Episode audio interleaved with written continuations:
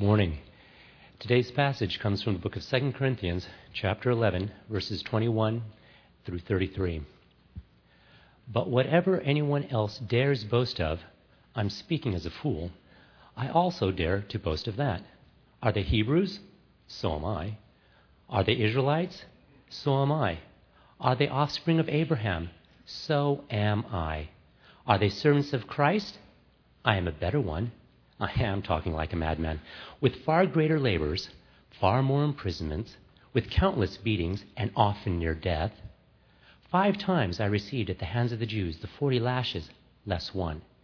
Three times I was beaten with rods. Once I was stoned. Three times I was shipwrecked. A night and a day I was adrift at sea, on frequent journeys, in danger from rivers, danger from robbers, danger from my own people, danger from Gentiles, danger in the city, danger in the wilderness, danger at sea, danger from false brothers. In toil and hardship, through many a sleepless night, in hunger and thirst, often without food, in cold and exposure. And apart from other things, there is the daily pressure on me of my anxiety for all the churches. Who is weak? And I am not weak? Who is made to fall? And I am not indignant? If I must boast, I will boast of the things that show my weakness. The God and Father of the Lord Jesus, He who is blessed forever, knows that I am not lying. At Damascus, the governor under King Aretas was guarding the city of Damascus in order to seize me. But I was let down in a basket through a window in the wall and escaped his hands. Thanks, Larry. Good morning. I want to begin this morning with a question. I really want you to consider it. And that is, what do you personally take pride in? What achievements do you tend to depend on for your sense of worth, a, a sense of personal value, a sense of personal significance?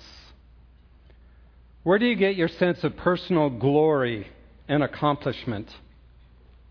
Think about that. What do you look to to feel okay about who you are?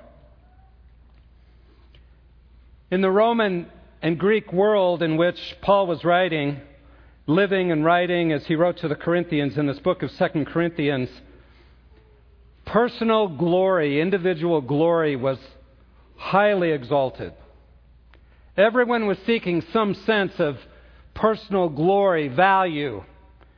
And everywhere you went, there were these marble statues that were part of the culture as people focused on their achievements and commemorated them through statues, through inscriptions written on stone, through essentially monuments to self. I want to show you a couple of uh, statues that we saw in Corinth. There were many, many more, but it just gives you a sense of what they exalted, what people looked to. These were everywhere. As Paul wrote to the Corinthians, they could look all around, and there were these statues that were monuments to men. Anything stand out about these statues? No heads. What's interesting is that they purposely made many of the statues without heads. And then they would carve someone's face and they would put it on there, but when he fell out of power, they would just take off his head and put another one there. We've also, as someone reminded me this morning after first service, they also have many women that have no hair. They could change their hairstyles even. So much for eternal glory, right? It didn't last long. I have a picture of one of the heads, Nero, the emperor. I want to show you. Someone else got in the picture. Uh, yeah, which one's Nero here? Unfortunately, Tim Coles is traveling. I really wish he were here, but. but seriously, they would exchange the heads. It reflects, I think, our human longing for a sense of glory. It drives the human heart we long to be incorporated into glory, to have a sense of glory. Certainly was true in the days of the New Testament, but fortunately we're different, right? We don't have statues everywhere. We don't make monuments to ourselves, do we? Or do we? I want to show you a commercial.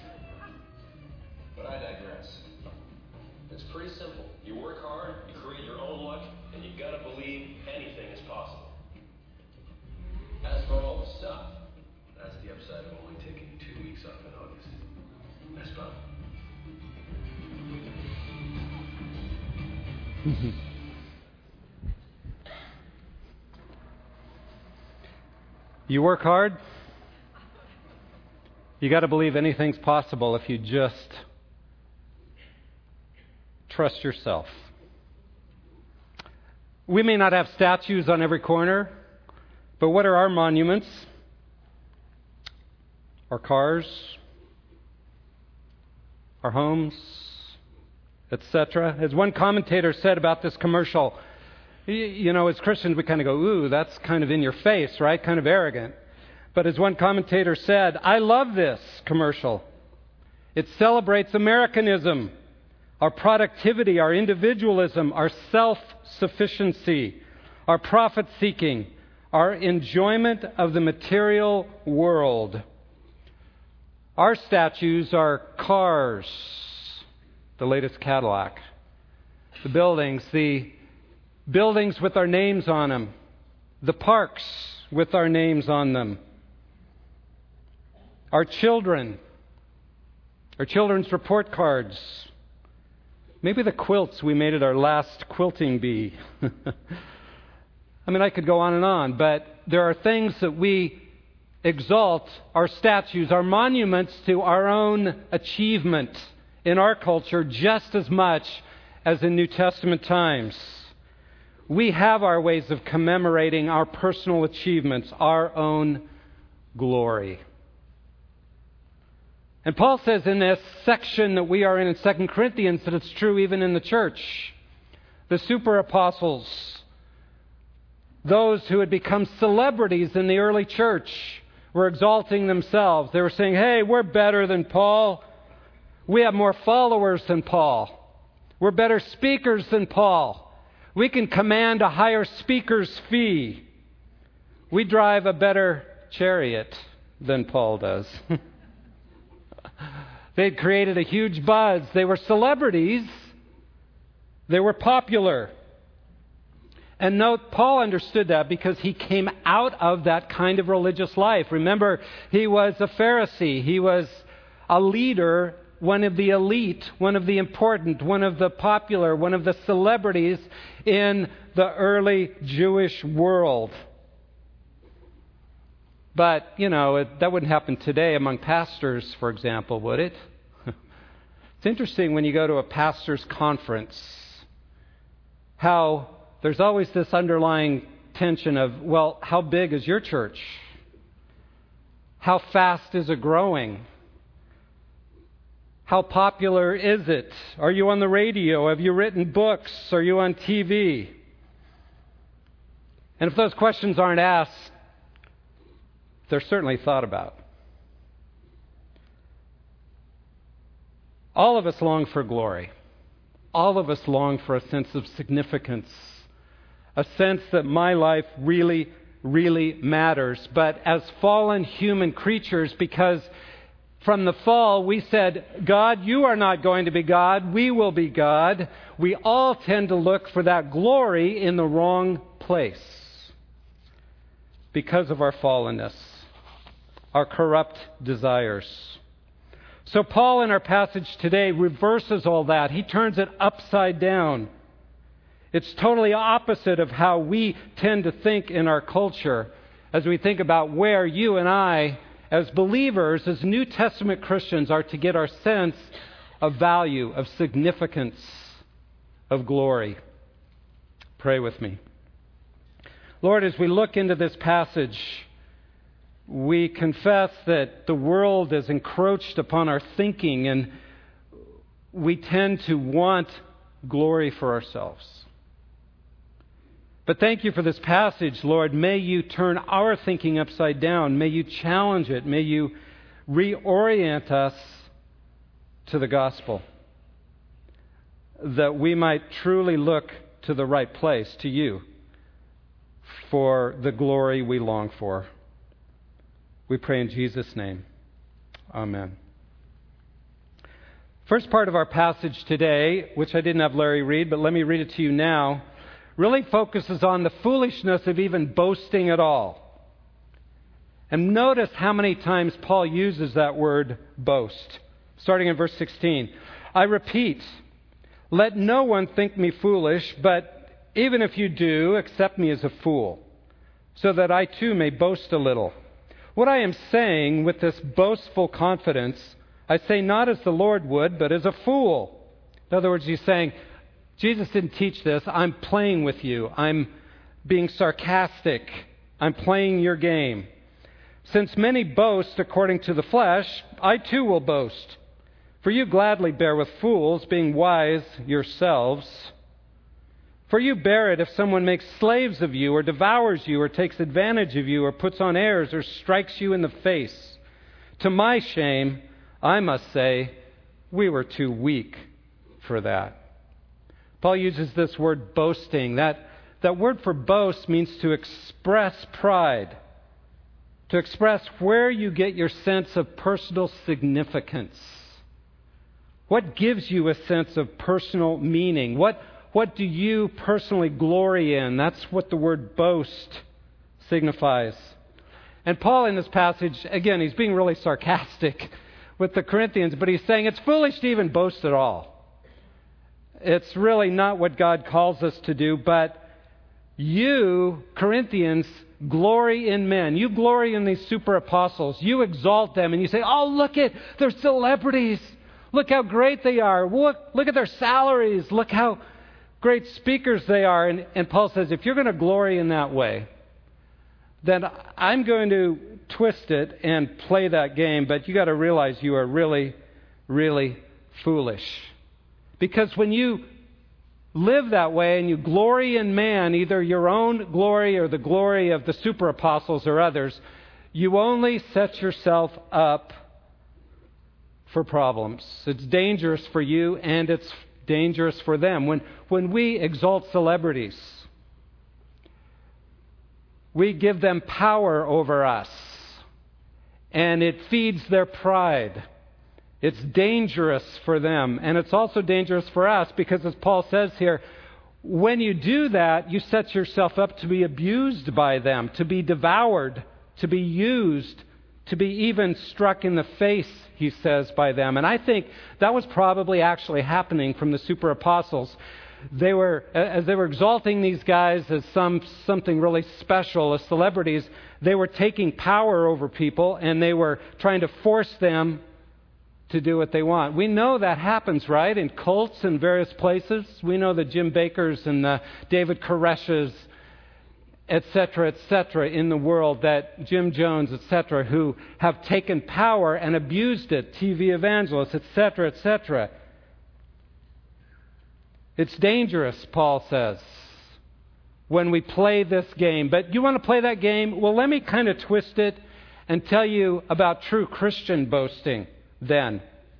And essentially, what Paul goes on to do is give us his resume. He says, okay, a resume, you put all your strengths, right? So be, people will be impressed and want to hire you. He says, here's my resume. I have three things on it.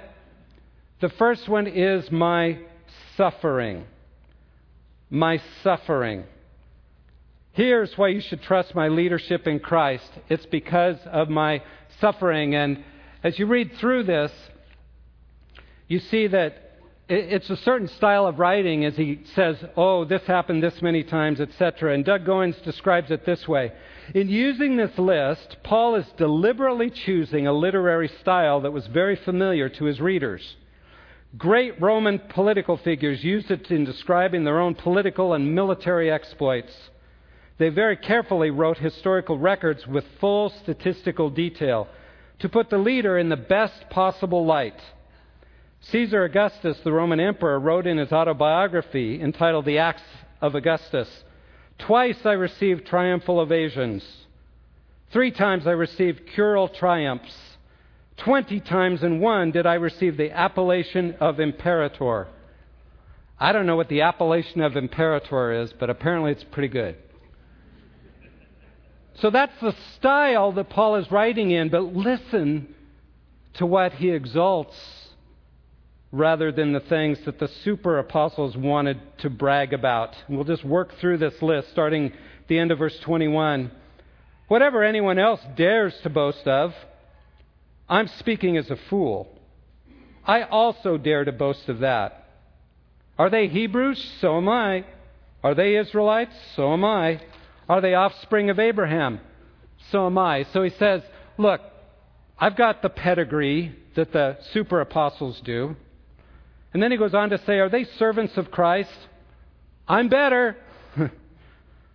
I'm talking like a madman. In other words, he's saying I shouldn't even be boasting. I, am talking as if insane, like I'm crazy, but I'm playing your game, Corinthians, with far greater labors, far more imprisonments, countless beatings, and often near death. And as he goes on, and we'll work through this, he talks about all these events that happen. Understand that he talks about shipwrecks, he talks about beatings, he talks about all kinds of things that are not recounted in the book of Acts. In other words, Paul suffered a whole lot more than we see recorded in the books of, book of Acts. He had it rough. Goes on to say, Five times I received at the hands of the Jews the 40 lashes less one. So the Jews had punished him severely with the most extreme punishment. Three times I was beaten with rods. That's the Roman form of punishment of beating, was with rods. Once I was stoned. We know about that from Acts chapter 14, verse 9, where it says he was in Lystra, and they stoned him, to drug him outside of the city, stoned him, and left him for dead. But God strengthened him. He walked back in and began sharing the gospel again. Three times I was shipwrecked. A night and day I was adrift at sea. We know from the book of Acts that at the end of book, the book of Acts he was shipwrecked. But this was written long before that. In other words, Paul went through a bunch of other shipwrecks that we don't even know about from the book of Acts on frequent journeys, in danger from rivers, danger from robbers, danger from my own people, danger from the Gentiles, danger in the city, danger in the wilderness, danger at sea, danger from false brothers. I kind of get the feeling he was in danger now and then. What do you think? That word for danger means to be squeezed into such a tight place that it's you have nowhere to turn. It's it's terrifying. It's difficult in toil and hardship through many a sleepless night, in hunger and thirst, often without food, in cold and exposure. And apart from other things, there's the daily pressure on me of it, my anxiety for all the churches. Who is weak and I'm not weak? Who's made to fall and I am not indignant? Paul says, You want to know what I want to brag about? They brag about on their resume all the great things they've done and the great followers they have. What I will brag about is simply life's been really hard for me. It's been tough. And it is true that Paul could have avoided most of this, right? You think about it, most of it came through his travels for the gospel. He could have stayed in Jerusalem and just hid out and avoided a lot of the suffering he experienced, but he says, no, I went through deep concern and deep pressure, and he says, deep concern for all the churches that he'd planted and was shepherding. I love personally being part of Cole Community Church, and along with the other pastors, we feel a deep concern. We enter into your lives and the struggles you face. And there is pressure in that. It's a great and awesome, privileged calling that I feel, but, but it's a heavy weight. But I look at Paul, and he felt that weight not just for one church, but for many. So Paul says, here's what I'll brag about. Here's what I put on my resume. My life's been a mess. and everywhere I go, I get beat up. Life's rough for me. No place is safe. No situation is safe. I experience the fullness of this broken world. Here's my list of achievements shipwrecks, pain, struggle. It's tough. What a contrast from the super apostles. They boast in their personal achievements, he boasts in his suffering. That's section one of his resume. Section 2, in verse 30, he just gives us one verse. He just hints at it. He'll expand on it in our passage next week. But the second section of his resume is oh, and here's my weaknesses. Verse 30. Let me read that. If I must boast, I will boast of the things that show my weakness. Now, wait a minute. On a resume, you always put your strengths, right? you wait for the interview to have to talk about your weaknesses. But Paul lists them on his resume. He says, I am weak. It's, it's a word that's used for physical sickness, for, for inadequacy, for just plain weakness.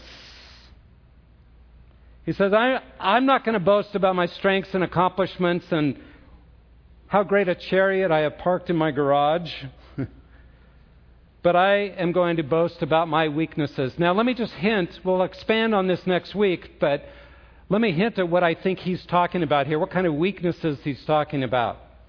I want to highlight three different kinds that Paul talks about elsewhere. One is physical weakness. Paul had bad eyes, we're pretty convinced. He had other physical ailments. He had physical struggles, a weak body. He wasn't impressive looking. Paul says, I'll boast about that. I get a sense of significance from the fact that I was physically, I am physically weak. Secondly, I think he boasts about his psychological weaknesses. At the beginning, we saw back in 2 Corinthians chapter 1 verse 8, he said, "There was so much difficulty going on in my life, I despaired even of life," he says. 2 Corinthians 1 8. He's talking about depression. Throwing his hands up, giving up. He was so depressed. In chapter 2, verse 12, he says, God opened a door for ministry at Troas, but I was so emotionally in turmoil, I couldn't do the ministry that God had given me. Paul had deep emotional struggles, psychological struggles. I think if he were here today and he was being diagnosed, he'd probably be considered having depression, anxiety disorder, perhaps bipolar. I mean, he struggled in his weakness. He also had spiritual weakness. Remember that wonderful passage in second or in Romans chapter 7 where Paul says, "I do the very thing I do not wish to do. I I know the right thing to do. I want to do it, but I fail over and over again. Oh wretched man that I am." I'm lousy at obeying God. That's spiritual weakness.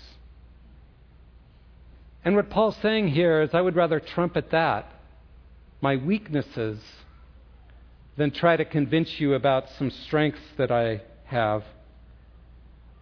What he wants to emphasize is that in the Christian world, what we boast in is our inadequacy. Our inability to pull it off. Why is that so important? Well, as he goes on to say, and I'll just hint at it here, is it's in our weakness that God's power is released. It's because we suffer and because we're weak that His life can flow through us because we're broken of our self sufficiency and learn to depend on Him and Him alone.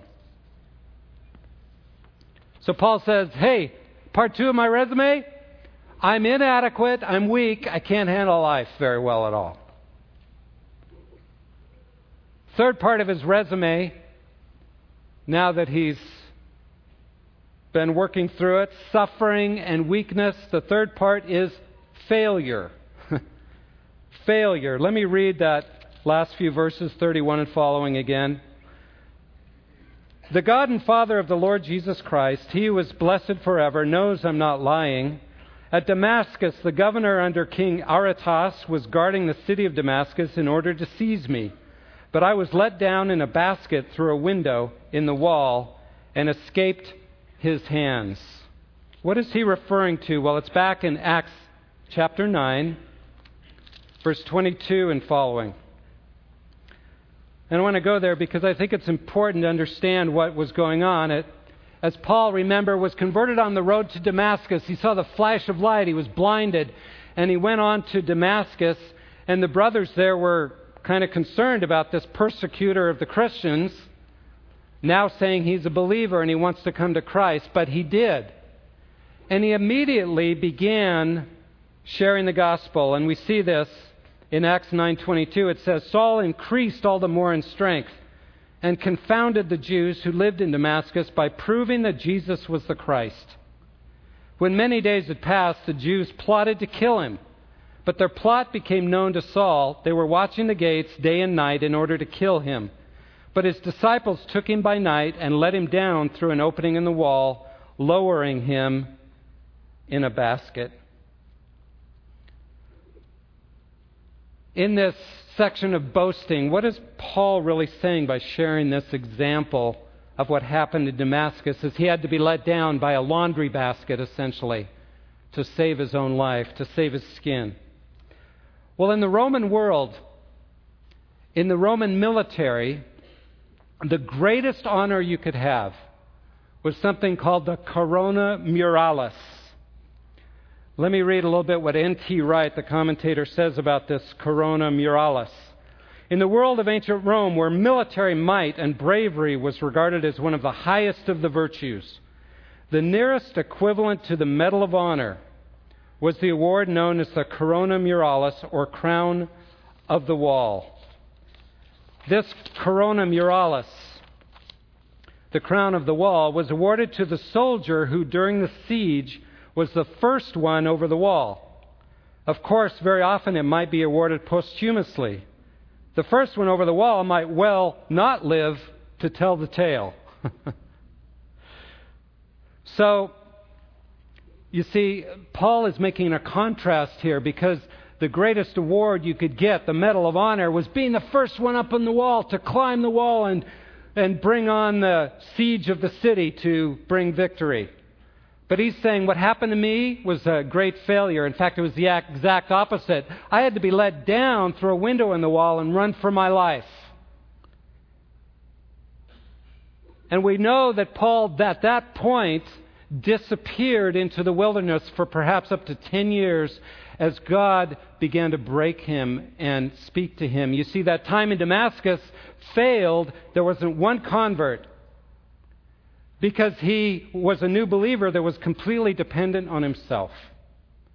And he had to be broken of that until Barnabas finally went and got him out of the wilderness and brought him to Antioch to begin to minister, not out of his own power, but out of the power of Christ that he had learned to depend on. And Paul says, That's what I will boast about. As one commentator puts it, what a burning humiliation to this dedicated young Christian. Paul had become, quite literally, a basket case. How confused and puzzled he must have been as all his dreams of conquest in the name of Jesus were brought to this sudden and degrading halt. How humiliating to be let down over the wall in a basket like a common criminal escaping from the reach of the law. How shameful, how discouraging. Once over the wall, he slips off into the darkness of the night, bewildered, humiliated, and thoroughly discouraged. And yet, it was the beginning for him of real ministry because it broke him of his self sufficiency. And so Paul says, I'm going to put that on my resume. I failed. Hallelujah. Because that's where God's glory began to do its work in me. A little over 10 years ago, when we lost our senior pastor here at Cole, the elders asked me to be interim senior pastor. So I thought, okay, I'll do my best. I began overseeing the rest the other 12 pastors on staff and trying to preach most of the time and do all of this. And as I was seeking to take on more administration and all, I found myself burning out. But I just kept trying and trying and trying. And finally, to her credit, Jeannie, my wife, said, This is not working. You're getting burned out. You're not present with us. It's not working. And so I went to the elders and I said, I am a failure at this. I cannot do this. I'm not gifted. I'm bad at it. But you know what? It was one of the best things that ever happened to me, and I think to Cole.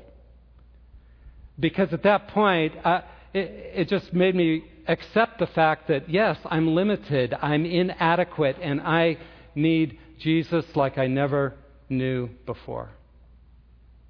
And it was good for Cole because the elder stepped in and said, Yeah, maybe we shouldn't have a senior pastor. Maybe we should do a team ministry, and the elders should shepherd the body as a whole. And I think it's been a wonderful thing for our body. I will trumpet that. I failed. Thank you, Lord.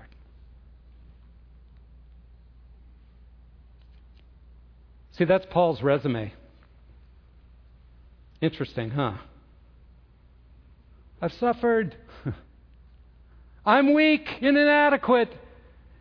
And boy, have I failed. You want to know what achievements a Christian should brag about or what accomplishments? Those things. Why? Because, as we'll see next week, that it's those very things that release the power of God in us. It's when we get broken of our self sufficiency, our self dependency, that Christ's life begins to flow through us in our weakness. As Paul said earlier in this book, we have this treasure in what? Earthen vessels, clay pots, weak things. We are weak, so that the surpassing greatness of the power might be of Him and not of us.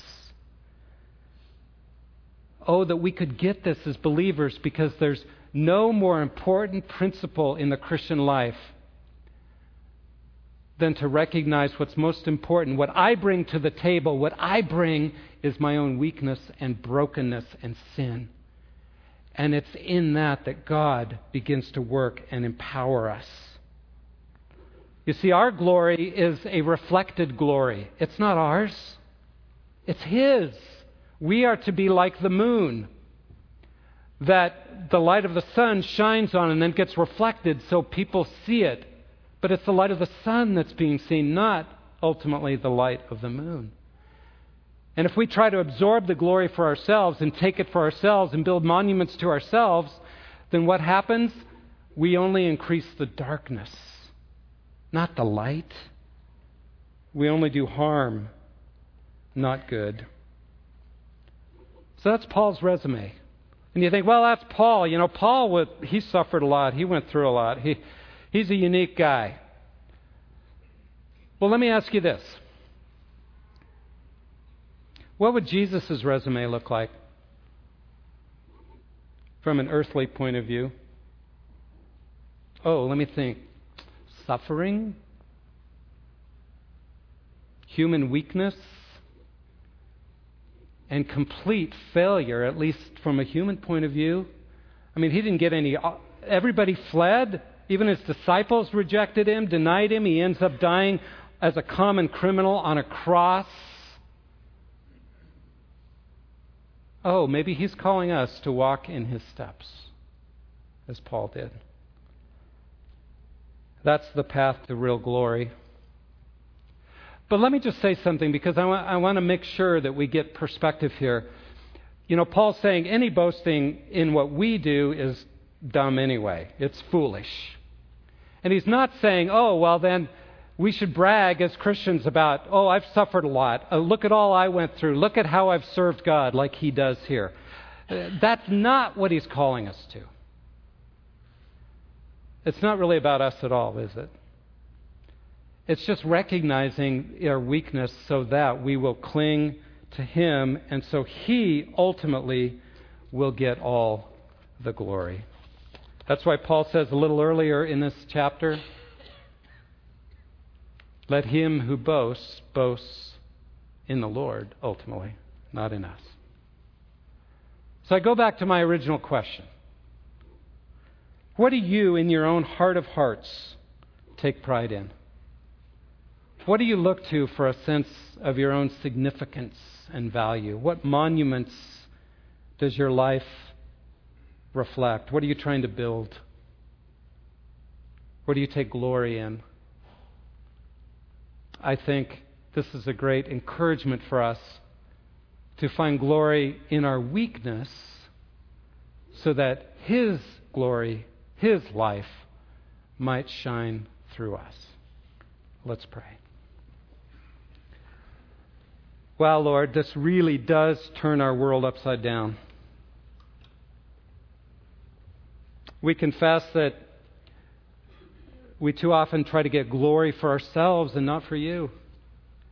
Thank you for this reminder that it's our weakness that allows your glory to shine through us. May we be willing to embrace our weakness, as Paul does that these momentary light afflictions might produce in us an eternal weight of glory that is your life. We pray in Jesus' name. Amen.